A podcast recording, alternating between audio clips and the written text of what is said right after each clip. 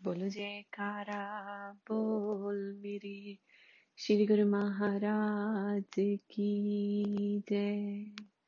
अपने मन चित को एकाग्र कर, अपने मस्तक पर सतगुरु दाता दयाल परमहंस महाराज जी के दिव्य दर्शन दीदार कर। बोलो जयकारा बोल मेरे श्री गुरु महाराज की जय। शीश हल प्रवचन। दिवस आठ। श्री गुरु महाराज जी फरमा रहे हैं, शब्द का अभ्यास करते रहने से सुरती में ताकत आएगी, वरना वह कमज़ोर होकर दुश्मनों के अधीन रहेगी। कमज़ोर आदमी पर हर कोई कब्जा पाना चाहता है। सुरती कमज़ोर है, इसलिए इसको माया मोह भटकाते हैं। ये अपने घर से भटकी हुई है, इसीलिए दुखी और अशांत है। और इसको सच्चा आनंद, सच्ची खुशी, सच्ची शांति नहीं मिल रही। जो कि अपने अंदर है। महापुरुष फरमाते हैं कि अगर इंसान अपने घर से दूर रहता है, अलग रहता है तो उसकी ताकत कम होने लग जाती है, क्योंकि उसको रिचार्ज नहीं मिलता। तो इसीलिए हमें अपनी सुरती को, अपनी अंतर आत्मा को ताकतवर करने के लिए उसका रिचार्ज करना ज़रूरी है। जैसे मोबाइल का रिचार्ज करना ज़रूरी है, नहीं तो हम मोबाइल कैसे यूज़ कर सकते इसी तरह हर चीज़ को अपनी एनर्जी की ज़रूरत होती है। शरीर के लिए भी हमें खाना पड़ता है खाएँगे नहीं तो बॉडी में एनर्जी नहीं आएगी, हम काम काज नहीं कर सकते। अगर हम इस दुनिया में रहकर अशांत है, दुखी है तो इसका मतलब कुछ ना कुछ कमी है। जैसे शरीर में दुख आता है तो हमें पता चलता है कि कुछ ना कुछ प्रॉब्लम है।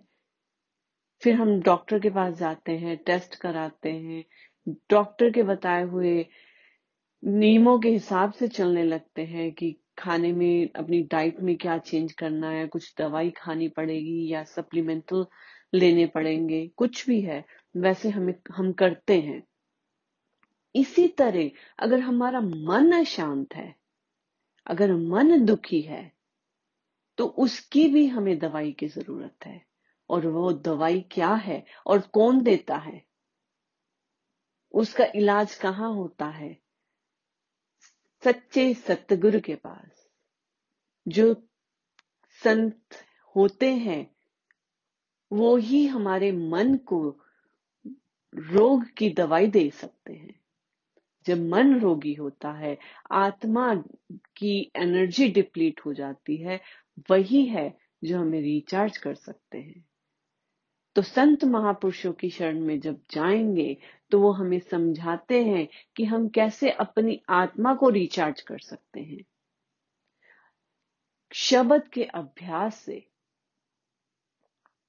जो सतगुरु दाता दयाल जी ने हमें नामदान बख्शा है, उसके अभ्यास से हमारी सुरती जो है दुनिया में भटक रही है, वो एकाग्रचित होने लग जाएगी। जब एकाग्र चित होगी, तब हमारी आत्मा को ताकत मिलने लग जाएगी। श्री गुरु महाराज जी समझा रहे हैं कि हम अभी परदेश में हैं। ये आत्मा का देश नहीं है, ये माया का देश है, पिंड देश, माया का देश है।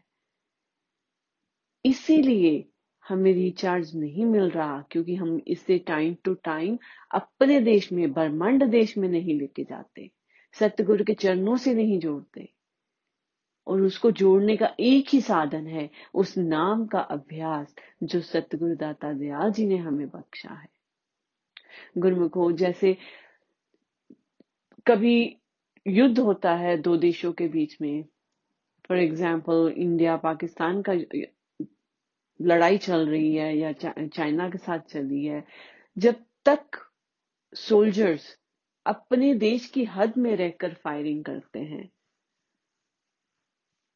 वो थोड़े सेफ़ फील करते हैं कि वो अपने देश में है, कि कुछ भी होगा, वो अपने देश में है, अपनी ज़मीन पे है, अपनी धरती माँ के ऊपर है। कभी किसी रीजन के कारण वो सोल्जर्स बॉर्डर क्रॉस करके दूसरी साइड पहुँच जाते हैं तो उनको कितना खतरा सहना पड़ता है। उनको खाने पीने का ठिकाना नहीं होगा रेस्ट करने की जगह नहीं होगी। और ऊपर से डर हमेशा बना रहेगा कि मैं कहीं पकड़ा ना जाऊँ। जब दूसरे देश के सोल्जर्स उसको पकड़ लेंगे तो उसकी क्या हालत होगी उसको पता है। तो इसीलिए वो निडर होके रहता है क्योंकि मैं अपने आप को संभाल सकूँ, बच सकूँ और अपने देश में लौट के जा सकूँ। इसी तरह जो हमारी सूरत है, हमारी आत्मा है, वो ये भूल चुकी है कि मैं अपने देश की हद क्रॉस करके इस माया के देश में घूम रही हूँ।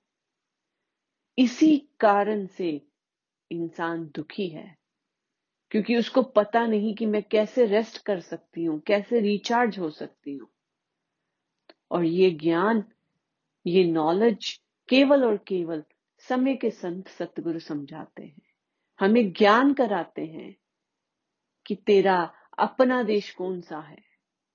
उस अपने देश की पहचान कराते हैं कि ये हमारा देश नहीं है।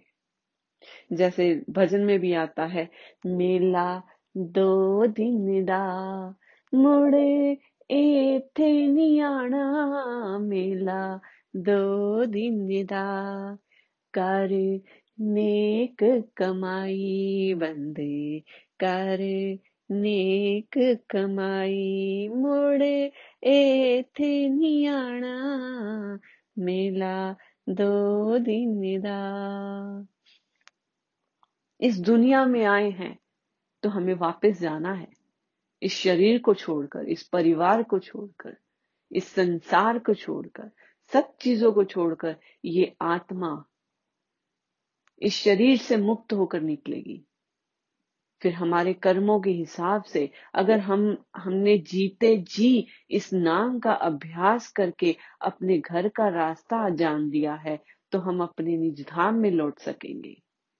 और अगर हमने इस नाम का अभ्यास नहीं किया हमें पता नहीं हमें कहाँ जाना है हमारे पास कोई गाइड नहीं है कि कहाँ जाना है तो हम इसी चौरासी के चक्र में वापस पड़ जाएँगे।